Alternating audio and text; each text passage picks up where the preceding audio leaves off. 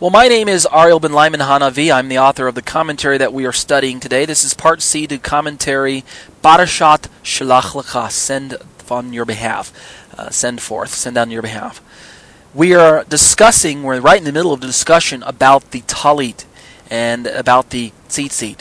The Talit is a four-cornered prayer shawl that Jewish people have engineered so that they can walk into the commandment found in the book of Numbers in our Torah portion here, chapter 15, where God commands the sons of Israel to adorn themselves, or to place, I should say, tzitzit on the corners of the garments that they wear. In giving the mitzvah, we encounter a few questions with the text. We ask ourselves, what are the four corners of the garment that God is referring to? Where are the regions that He wants us to place these tzitzit? We haven't even discussed the questions as to what they are to look like. Are they to be twisted? Are they to be braided? What should the braiding look like? What about the colors? God simply says Tekhelet. I read it in the Hebrew for you, but let me just highlight it again. It is in verse 38. It says, "Daber el b'nei Yisrael va'amarta aleihem va'asu lachem tzitzit al kanfei bigdehim l'dorotam v'natanu al tzitzit hakanaf patil techelet." The word techelet there is the normative Hebrew word for either a kind of a shade of blue or a deep purple, anywhere from kind of like a skyish blue to a deeper purple. What ends up happening, this is a side note for a split second. Let me see if I mentioned the commentary, and if I don't, that's the reason why I'm talking about it right now. I do mention it on page 10 of the commentary, but let me just throw it out to you right now. The color blue became an object of dispute in the rabbinic circles as to which is the authorized color for blue. Today, in Messianic circles, we don't seem to be caught up as much on which color blue we should wear. But suffice it to say, it's not wrong to ask those questions of the text. How long should the tzitzit be? Where exactly, again, are the four regions of one's garment? And then now we're turning our attention on a very controversial aspect of this entire discussion. Who has the right to wear these things? Is it addressed to the men, or can the women wear them as well? So let's pick up our discussion. Traditions play an important part of our daily walk as new creations in Messiah Yeshua. Wouldn't you agree? I know that it is very normal to meet people who have an aversion to traditions. That is to say, anything that is not commanded in their view becomes a tradition, and thus traditions always play second fiddle to a commandment. Give me a second here. Okay. Had to adjust this microphone again. Okay. Traditions should play second fiddle to any commandment, and that I agree with. However, in my opinion, some traditions enhance our walk with God, while other traditions, logically or naturally, hinder our walk with God. Traditions then, in and of themselves, are neutral. They can either be a benefit or they can be a detriment. In my opinion, logic dictates that if a tradition directly comes from the Torah, then Hashem designed it to enhance our walk. Right? Right. God gives us things for our good. Everything that God gave us is for our good, whether it's a commandment or a prohibition. It doesn't matter. God has our best interest in mind when He gives us commandments. He would not give us instructions to harm ourselves. That's not the type of God we serve. So according to Jewish tradition, then, let me just kind of keep going with this traditional thing, or as Tevye would say, tradition. According to Jewish tradition, men wear a talit to signify obedience to the above-mentioned mitzvah. The commandment says to adorn yourselves with fringes. Thus, Jewish males naturally understand that when I place a talit on, it's because the Torah commands me to do so. It also typically signifies the desire to engage in public prayer and Torah exposition, or in special cases, depending on the length of the talit or the colors involved or the other things, it can signify kind of a sort of rank among Jewish leaders for particular males. We could have, for instance, a rabbi or a deacon or the chazan, the one who chants the prayers.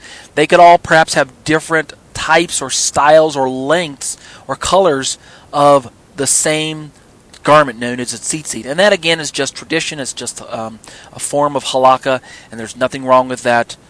All communities do it. Christian communities do it. Secular communities do it. A way of identifying rank and leadership and structure, authority structures within our communities. I actually think it's rather healthy.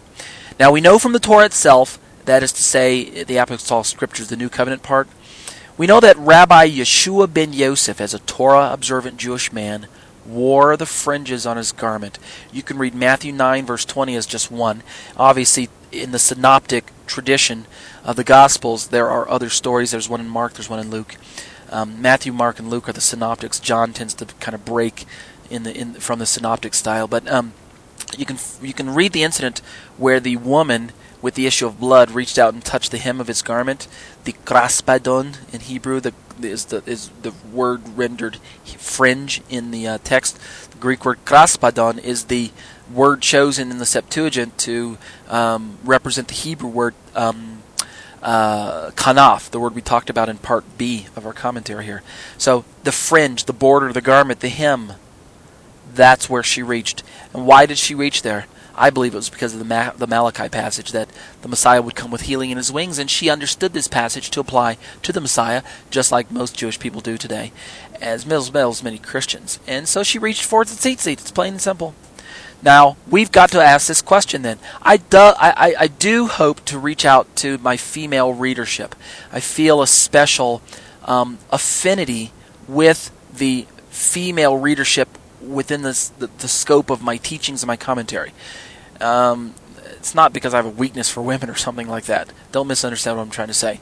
What I mean is that I feel that the women in our communities have for too long suffered as second-class citizens, both in Jewish tradition as well as in Christian traditions, or just in society as a whole. Why should the women be relegated to second-class status? I believe it's wrong. God has a very significant and important role for women to play in our communities. And if we males don't wake up and smell the coffee, we're going to miss what God is going to do for us through our women. We are forever going to stunt the growth of our own communities if we fail to realize the anointing that God has placed on women, the responsibility that God has allowed women to step into, of course, in conjunction with their male counterparts. So the question is this. Can a woman wear a talit? I didn't ask if a woman could wear tzitzit. The answer to that second question, I believe, is simply yes, she can wear tzitzit. However, can she wear talit? Well, according to the biblical injunction to perform the mitzvah, the tzitzit, keep in mind that the Judaism engineered the talit so that they could have the tzitzit attached so that they could step into the mitzvah. According to the biblical injunction to wear tzitzit, a woman these days should wear some sort of prayer shawl adorned with fringes if she's not going to attach them to her dress or her skirt or her pants or something like that. She should wear something so that she can step into this mitzvah. I haven't even addressed how often she should wear them. We'll get into that later on. So again, keep in mind that the above-mentioned passages are addressed to the children of Israel, which translates the Hebrew phrase B'nei Yisrael. And we talked about how that this familiar phrase, used throughout the Tanakh quite frequently, normally includes all of Israel, not just the men or literally the sons. For instance, I'll give you an example. Exodus 31, verse 16 and 17 says, the children of Israel shall observe the Sabbath to keep it as an everlasting ordinance throughout their generation. The children of Israel, it says in the English. Some versions say the sons of Israel. Some will say the community of Israel shall keep. The Hebrew says V'nei Yisrael at the Shabbat la'asot at the Shabbat la'dorot hambrit olam. V'shamru V'nei Yisrael. I'm sorry, I dropped off the first phrase. V'shamru V'nei Yisrael. V'nei is the Hebrew phrase sons of. V'shamru V'nei Yisrael at the Shabbat. Well, the commandment says that the children of Israel shall keep the Sabbath, which is what shamar means, to guard. Literally means to guard. Is God commanding only the males in the community to guard and to preserve and ultimately asa, or to do the Sabbath? Of course not. He wants the entire community to engage in this public worship day. So, using that hermeneutic, just from that example alone, we can see that the term B'nai Yisrael cannot exclusively mean sons. So what this means is that historically, we should have seen the women joining in on this mitzvah if we were to examine Jewish communities down through the ages.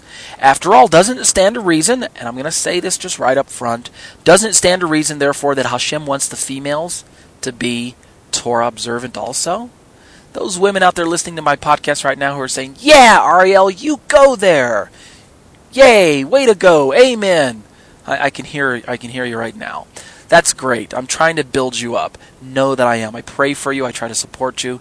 And it's a shame that you are not given the recognition in the communities that you deserve. And so let's seek to change that and seek to return to God's order again. I'm not trying to uproot male leadership. That's not what I'm trying to do. God has established the men as the leaders. I'm a man. I understand that principle. But the women are very, very vital to a healthy community. And if we push them off to the corner, I'm speaking now to you men, if we push them off into the corner and we patronize them and say, oh no, you're more spiritual than us. You don't have to keep the commandments like we do. We're dumb. We're dull. We need to keep them because we need to be more in tune with God that way. But you're ultra spiritual. You've got it in your head and in your heart already. You don't need to wear the externals. You've got it within you. You're more in tune with your spiritual side. While that may be true to a certain extent, it's still a certain amount of patronization, in my opinion. Let's just drop those pretenses. What do the sages of antiquity, the Chazal, what do they have to say about this topic? We're going to find differences of opinion, and that's exactly why I bring their opinions into the discussion. Because I want you listening to my podcast, those of you who do not have access to the rabbinic materials, the Talmud, the Mishnah, the Gemaras, the Midrashim, and things like that, Rashi, and etc. I want you to be able to understand what was going through their minds as they looked at this particular mitzvah. So let's sneak a peek at their notes, preserved first in the discussions first from the Talmud. I usually start with the Talmud because it's some of the older of the writings, and it's very easily the most widely recognized authoritative part within Jewish circles today next to the Torah itself. So, let's now turn to the Talmud and see what it has to say about this discussion of whether or not a woman can wear a talit, okay? In the Talmudic tractate of Menachot 43, Daf A, or page A, we read that everyone is obligated to perform the mitzvah of tzitzit. However, the comment that follows exempts women. Quote, Rabbi Simeon exempted women because this was a positive mitzvah, limited by time, and from all positive time-bound mitzvot, women are exempt. End quote. Now let me just explain.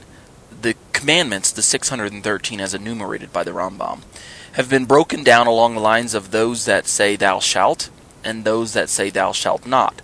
Thus the ones that say thou shalt are positive, and those that say thou shalt not are deemed as negative. I can't remember exactly the number. I believe there's like 300 and something positive and 248 negative, or something to that effect. I'm not looking at the list right in front of me. So when we say that Rabbi Simeon exempted women because this was a positive mitzvah, rather a mitzvah that says thou shalt, viz. Thou shalt wear tzitzit, women get exempt because it says it's limited by time, and from all positive time-bound mitzvah, women are exempt. Now what do we mean by time-bound? Well, the underlying thought behind wearing tzitzit is that one should not wear tzitzit if one is in a state of tuma, that is to say, unclean. And the male view within ancient Judaism, the male view of a woman's state of purity was constantly in flux. Now, truth be known, everyone, male and female alike, enter into a state of tuma from time to time, especially in ancient Israel when the phrase tuma and tahor, Tame and tahor, unclean and clean respectively, had greater significance than they do today. Why? Because these two terms, if you'll recall from our study in Leviticus, these two terms, clean and unclean, had the greatest specificity in relationship to the holy sancta, that is to say, the tabernacle / temple, and all of the holy things involved with that structure. Likewise, one in a state of unclean could transmit, as it were, this uncleanness to another person of the community, depending on the level of unclean. So when a person was declared unclean, for instance, let's say a woman during her menstrual cycle is deemed tuma. She is tame, the adjective Tame, the noun Tuma. She is unclean with regards to visiting the tabernacle and with regards to having a relationship with her husband. Thus, the Torah prohibits her from having sexual relations with her husband during her period of nidah, or during her state of uncleanness. And what ended up happening was the rabbis, over time, once the temple was destroyed and the laws concerning purity had to be adapted to fit normal life without the structure known as the tabernacle. In essence, the priestly duties were transferred to the home because the priests were out of a job. There was no temple cult for them to perform, and therefore the priests just stayed home. They ended up teaching Torah, and eventually the academies and the schools and the synagogues gained a greater significance within the communities of Israel, because that became the locations where people would gather most frequently instead of going to the temple or to the tabernacle. So when the rabbis look at the mitzvah of the tzitzit, they ask themselves, would God have wanted a person to don the tzitzit while they were unclean? And the conclusion they came to is the answer is no. Therefore, they do not obligate a woman to wear tzitzit based on some of these details. This is not an exclusive view, nor is it an across-the-board view.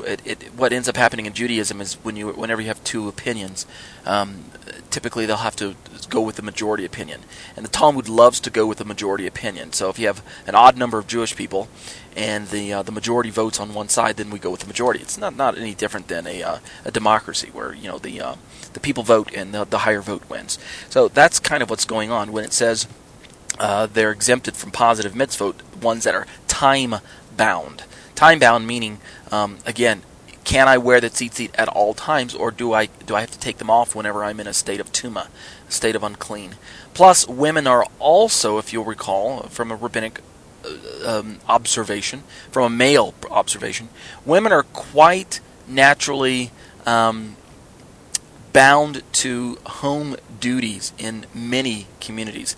I'm not in any way suggesting that I think that the women should stay home while the men go out and work. However, there seems to be a natural order related to women taking care of the home and men providing for the home. Thus, it is quite natural, nothing wrong with it, to have the woman at home taking care of the home and the man out earning a living, as it were, to provide for his wife. That seems to be the natural order. Again, I don't have a problem with women out going out and working. My wife actually has a job. I have a job. We both work. There are no children in the home, thus it makes it very convenient for both of us to bring in an income. So the woman is at home, she's taking care of children, she's taking care of the home, and as such, she doesn't have as much time to go to the schools of studies. She's got a lot of things to take care of at home. Really, if you think about it, a wife is a full-time job. A mom is a full-time job. It's just the most underpaid job there is in the world, right? You women out there listening to me who have a family to take care of and a husband to manage, that's a full-time job with a with not enough pay, with inadequate pay. Amen? Amen. Good time to say amen. Let me just keep going in my commentary. At the bottom of page 6, being exempt from something does not mean one is not allowed to. Just because you don't have to fulfill an obligation doesn't exclude you from participating. Commentators such as Moses Isserles argue that women shouldn't try and fulfill this mitzvah, as it would constitute an excessive demonstration of pride in their own piety. Again, these rabbinic quotes that I'm introducing you to, the Talmudic sayings, the opinions of some of the sages, I don't necessarily endorse everything that I'm reading. I'm simply giving you some other opinions for you to chew on, just so you can kind of understand how Judaism has developed the opinion that they have on women wearing tzitzit / a talit. Because that, in fact, is the discussion of our question right now. Can a woman wear a talit? And I've already mentioned earlier that I believe sincerely that the halakhic view that women cannot or should not wear tzitzit / a talit, in my opinion, it's tantamount to patronization. I really think we are degrading our women in a way where we are not allowing them to step into this mitzvah. So again, if you're hearing it right up front, I encourage women to wear the tzitzit, and I also encourage women to wear talit if possible. However, I'm going to make some suggestions later on into the commentary as to if they are going to don a talit as opposed to just strapping on tzitzit. I'm going to make some suggestions that have to do with male and female roles. So let's keep going. Nearly all other commentators, with the exception of Maimonides and Epstein, permit women to wear a talit and to recite the blessings over it. And if you think about it, again, we Jewish people do love to debate. Now let's turn actually now to the Shulchan Aruch, the Jewish Code of Law, which Shulchan Aruch literally means the set table. The Shulchan Aruch is put together by a rabbi, a later rabbi. Off the top of my head, I'm just drawing a blank on his name. Rabbi Yosef Karo, I believe. Yosef of Cairo. Yosef Karo, I believe his name. He put together the Shulchan Aruch, and it's a halakhic, it's a book put together of practical sorts to help you step into the mitzvot very, very practically. It really details, it's like a standard operating procedure of sorts, an SOP. It really just outlines in graphic detail in some cases as to how to do the mitzvot. I mean, it's even more detailed in some senses in the Talmud. The Talmud doesn't tend to be overtly halakhic, if I perceive my understanding of the Talmud correctly. However, because I am giving a little bit of room for misunderstanding. However, the Shulchan Aruch just seems very practical, down to earth, very pragmatic. This is how you do it, step A, step B. It's like an instruction manual, really. Whereas the Talmud tends to be more like a code of a legal code. It is halakhic in the sense that it's trying to sometimes mitigate between communities who have differing opinions, or differing peoples who have differing opinions. Two Jews, and they're trying to get one opinion. So the Shulchan Aruch is just a little more practical. It's kind of like a what's that book called? The Farmer's Almanac of sorts. You can just take it home, open it up, and turn to any topic and start reading on how to do that particular topic. It's very kind of it's like one of these books at the store, like a how-to-do book, or almost like this book, this series called the For Dummies series. Like if you don't know about computers, you pick up they're usually yellow and black, like a Computer for Dummies book, or Windows for Dummies, or Macintosh for Dummies, or Judaism for Dummies. You've seen these books. Well, the Shulchan Aruch is kind of like that, okay? It gives us an inside look as to how the Chazal interpreted these Pesukim of instruction. So, now I actually don't own a copy of the Shulchan Aruch, like a linear copy, something I can hold in my hand. Another resource I need to go out and get. So I will give you a quote from a trusted web source by the name of Torah.org. All right? However, before I quote their online resource, they would like to provide their disclaimer on this translation, which is typically true since there are actually several translations of the Shulchan Aruch. One author wrote it, and then there are several commentators who translated it and put it together. And so here is their disclaimer to the translation that I'm about to read, okay? Quote, Halakha Yomi by Rabbi Ari Lobel is a translation of the Kitzur Shulchan Aruch. Rabbi Shlomo Gansfried's classic compendium of Jewish law from the late 19th century CE. Okay, so our translation, speaking of, this is Torah.org speaking, our translation is primarily derived from that of Rabbi Eliyahu Tauger, recently published by Moznaim Publishing Corporation. Readers are encouraged to purchase the book from their local bookstore or by calling Moznaim, and then they give you a phone number there. It is important to note that the application of the principles of Jewish law frequently depends upon the unique context to which they are applied. Consequently, a specific ruling of 150 years ago will not necessarily be the accepted practice today. Furthermore, not all the rulings of Rabbi Shlomo Gansfried in his Kitzur Shulchan Aruch are accepted as definitive, end quote. Okay, with that being the disclaimer to my choice of Shulchan Aruch here, let's now turn to the commentary on the Tzitzit and the Talit, and because of their pertinence to our discussion, I'm going to make the quotes at length. So for the next one, roughly 2 pages, this will be the Shulchan Aruch. Okay, these are not my comments; these are comments from one of the translations of the Shulchan Aruch, and the addresses per insertion by Torah.org have been included with the commentary. The addresses where you'll see a statement, then it'll say see like almost like a chapter and verse. Okay, 9 verse 1 or something like that, and so. I don't know if I want to read. I suppose I shall read the little addresses there, okay? In case someone owns, so one of you listening actually owns a copy of the Shulchan Aruch and you'd like to re-reference it, okay? You ready? Here we go. Quote, "A garment that has 4 or more square corners on opposite sides," see chapter 10, verse 1 through 3, 5 through 9, and verse 12, "requires fringes." Now I'm going to use the term chapter verse similar to what a Bible might break down, because that's where you see, if you're looking at the written commentary, you'll see like the number 10:1, which we're familiar with when we look at a Bible. We break it down to chapter verse. So I'm going to, like a book might have a chapter and then a section, and I'm just going to follow that kind of that format, even though technically I don't think the Shulchan Aruch uses chapter verse format, but just follow with me. Let me start over. "A garment that has 4 or more square corners on opposite sides requires fringes," that is, say, tzitzit, "provided it is big enough to cover most of the body," see 16 verse 1, "is primarily used for that purpose," 10 verse 10 through 11, 19 verse 1 through 2, "and is owned by Jews." You know what? It's a bit confusing to read the addresses. I'm just going to skip the addresses. I'll just read it through as a commentary. And if you'd like to look at the addresses, well, then you need to listen to this commentary while reading the written commentary. That way you can see the addresses there, okay? So I'm not going to read the addresses.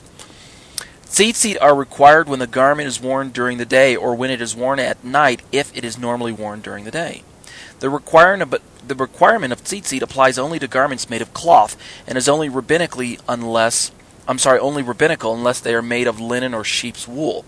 According to some opinions, the garment or the tzitzit should not be of linen. The tzitzit may be either of wool or of the same material as the garment. They may be white or of the same color as the garment." Now let me pause there for a moment just to comment on the commentary. Notice how it said the requirement of tzitzit applies only to garments made of cloth and is only rabbinical unless they are made of linen or sheep's wool. There is a commandment in the Torah called Sha'atnez, where we are prohibited from wearing linen and wool garments together. Thus, the commandments surrounding wearing a garment that you are going to attach tzitzit to. Notice the very first statement where it says a garment that has 4 or more square corners on opposite sides. We have to be conscious of what we're making the garment out of, compared to what the tzitzit are also going to be made of. And again it says, according to some opinions, the garment or the tzitzit should not be of linen. It's preferable these days that the garment is more probably a wool or a cotton blend. Many tzitzits are made of wool or cotton or something to that effect. There are a few that are made of like a lighter material. However, cotton and wool are kind of a general preference for those. And then it goes on to say that the tzitzit may be made of either wool or the same material as the garment. However, what ends up happening in some cases is the tzitzit, remember they're the tassels, they can be made of a different color. Now, there's a practical application to this because the dyes that are used in the tzitzit and in the garment itself will attach themselves more readily to one fabric versus another. Some fabrics repel dyes and other fabrics accept dyes more readily, and so we want to take that factor into account when we are constructing both the garment that we're going to attach the tzitzit to as well as the tzitzit themselves. Also, when it comes to sha'atnez, we are forbidden from mixing wool and linen together, so we don't need to ask ourselves, can the garment really be made of wool and linen, since we already have a prohibition against it. However, that being the case, the priestly garments that were given to us in the book of Leviticus actually did not follow this prohibition of wearing wool and linen together. The priests were allowed to wear garments of wool and linen together. And it's interesting that the tzitzit being a quote-unquote priestly garment, has been known to have these two items together. We'll get a little more into that, but right now I just wanted to kind of introduce you to that concept. Finally, also in the commentary, isn't it interesting that it says right there in the Shulchan Aruch, quote, they, speaking of the tzitzit, may be white or of the same color as the garment. This addresses another issue. How many of you who are familiar with standard talit have ever seen a talit where the tzitzit are not white? I don't know that I've ever seen any manufactured from a standard rabbinic factory where the garments are produced. I've never seen one that's not white. Then again, I haven't traveled the entire world, and so perhaps there are some. I just have never seen any. Have you guys seen any? Every time I go to a Judaica store, all of the talits that I see are white, are generally white. I mean, they have colored stripes in them, don't get me wrong. Some have black stripes, some have blue stripes, some have red stripes, some have gold stripes, silver stripes, etc. But generally speaking, the bulk of the garment is white. And to be sure, the tzitzit are usually all white, without any tekhelet in them, without any blue. In fact, I don't know of a single company that manufactures the tzitzit and weaves the blue into there from a purchase point of view, so that at the point of sale you're able to just buy it with the blue. Some people who've traveled to Israel, some of my friends, say that there is a group in Israel. I think they're called the National Religious Jewish Religion or National Religious Affiliation. I can't remember. I think it's National Religious. They're not Messianic. They've been known to have the blue in their tzitzit. And it is somewhat of a well-known phenomenon these days that non-Messianic Judaism prefers no blue, even though the mitzvah says put the blue in there, when compared to their Messianic counterparts who have retained the blue and prefer it. So, there's an interesting phenomenon right there. But what ends up happening, what we're talking about is there are Messianic groups who are actually taking the tzitzit, the surrounding threads, not the tochelet, but the surrounding threads. You know, typically a tzitzit these days will have 8 threads. That is to say 7 plus the blue, ending up with 8. Did I get that right? Yeah, I think so. 1, 2, 3. Yeah, what it is it's 4 threads pulled through a hole, which ends up with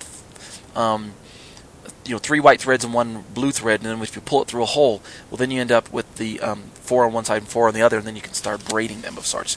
Well, at any rate, some people are manufacturing the surrounding threads.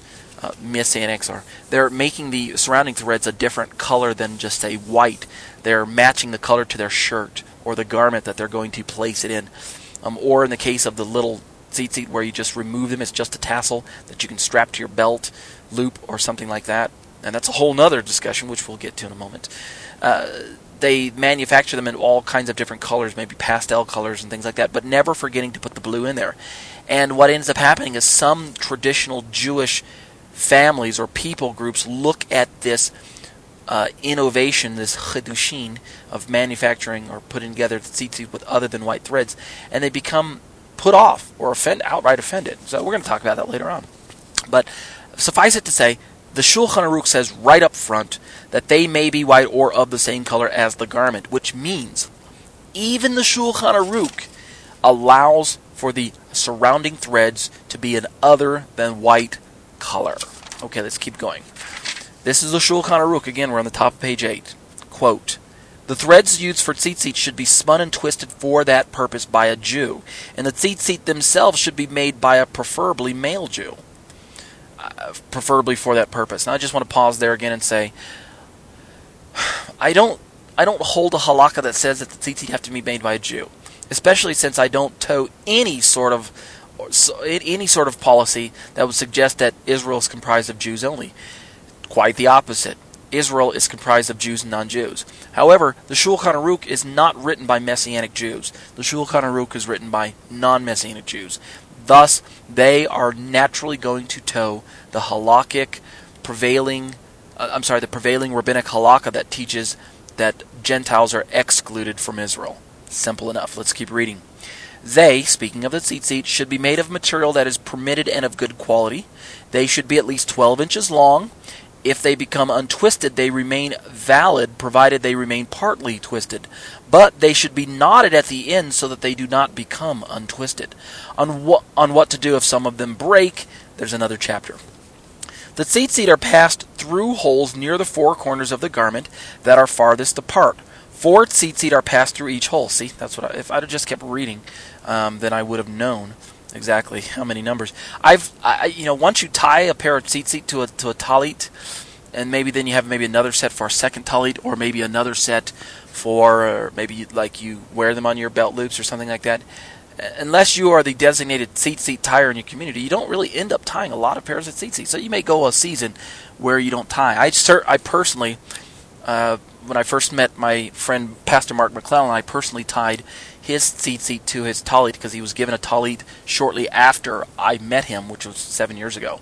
And as a friendly gesture, I tied his tzitzit for him. And then I went out and repurchased a new talit on my own a few years after that and tied the tzitzit to that. And then I went a few years where I didn't tie any tzitzit at all. A pair was actually given to me by Mark's daughter, Jessica McClellan. And those of you who live in the community near Thornton, Colorado, if you'd like a pair of tzitzit and you want them done quality, you want quality work done, talk to Jessica McClellan. She can get you a pair for a great price, and she'll tie them up for you. And so all you got to do is just pay her, and she'll get it done for you real fast. She makes all sorts. She makes children's tzitzit. She makes adult tzitzit. Different color sizes, things like that. And then just recently, a student of mine, a female student, had a talit, and it had the white tzitzit in it, and I suggested to her, if she would let me purchase and tie the blue, the Tekhelet in there, and she allowed me to. So I just recently was able to tie a set there. So Talmida, I want to thank you for allowing me to do that, because I need the practice of going back and doing that. And so you go back and you put it takes a while. It takes actually you have to unravel the white and then re-put in the blue in there. And so it can take a few hours to do that. And what's really neat is your fingers turn blue in the process as you get the Tekhelet all over your fingers. So at any rate, tying tzitzit is a mitzvah, and it's great. In fact, the rabbis, I'm going to get down to it later on, they actually say it's a mitzvah for you to tie your own tzitzit. That's not to say you can't get friends and family members to do it, or get Jessica or someone to do it for you, but they just make it a suggestion that you should tie it at least one time in your life, okay? So, here we have it. 4 tzitzit are passed through each hole, and the two groups of 4 ends are double knotted to each other at the edge of the garment near the hole. One of the tzitzit is made longer than the others, and usually that's the blue one, the Tekhelet. The long end of that one is wound around the other 7 and double knotted. This is done repeatedly so as to make a total of 5 double knots separated by 4 sections of winding with a total length of at least 4 inches, leaving free hanging ends that are twice that long. And generally speaking, again, every talit that you buy in Judaica stores today, whether it's a talit gadol or a talit katan, the large talit or a small talit, they will generally follow this practice that's right here in the Shulchan Aruch.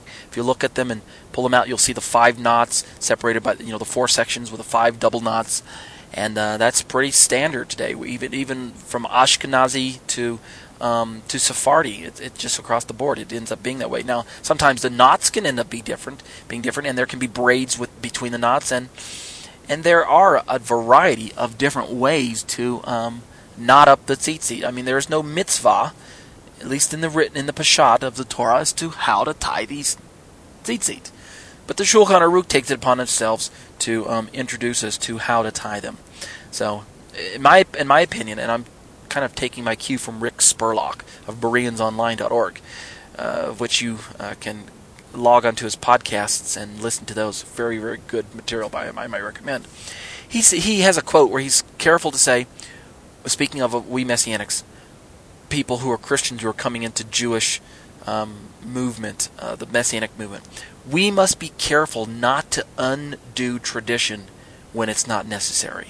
And there's nothing wrong with the traditional way to tie tzitzit.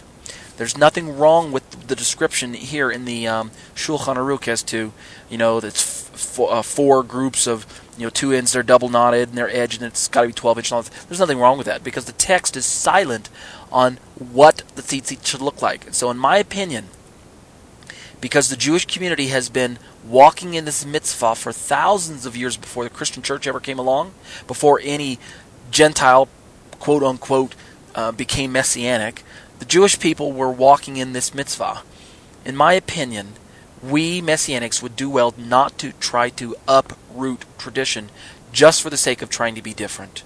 In other words, if it ain't broke, don't fix it. There's nothing wrong with the way that tzitzit are tied today. Therefore, don't try to get crazy and innovative unnecessarily. Don't become extreme, because extreme sparks extreme, or spurns extreme. And I think it's good that the Jewish people have preserved this for us. So let's just do everyone a favor and stop trying to come up with the latest and the greatest way to wear tzitzit. There's nothing wrong with the way it's being worn now by traditional Jewish communities. And so if you want to wear the tzitzit, just do yourself a favor. If you are able to do this, go to a Judaica store and buy a set. And then if you want to put the Tekhelet in there, you have to unwind the ones that you have and then retie them, put the blue in yourself. But learn how to tie them again pretty much the same way they were tied before, with all the double knots and everything. I think it's a good practice, okay? Let's go ahead and call this part C. About 40 minutes into the commentary. And when we return, we'll continue our discussion and look into the Shulchan Aruch as to the details on what tzitzit wearing should look like. Okay, stay tuned.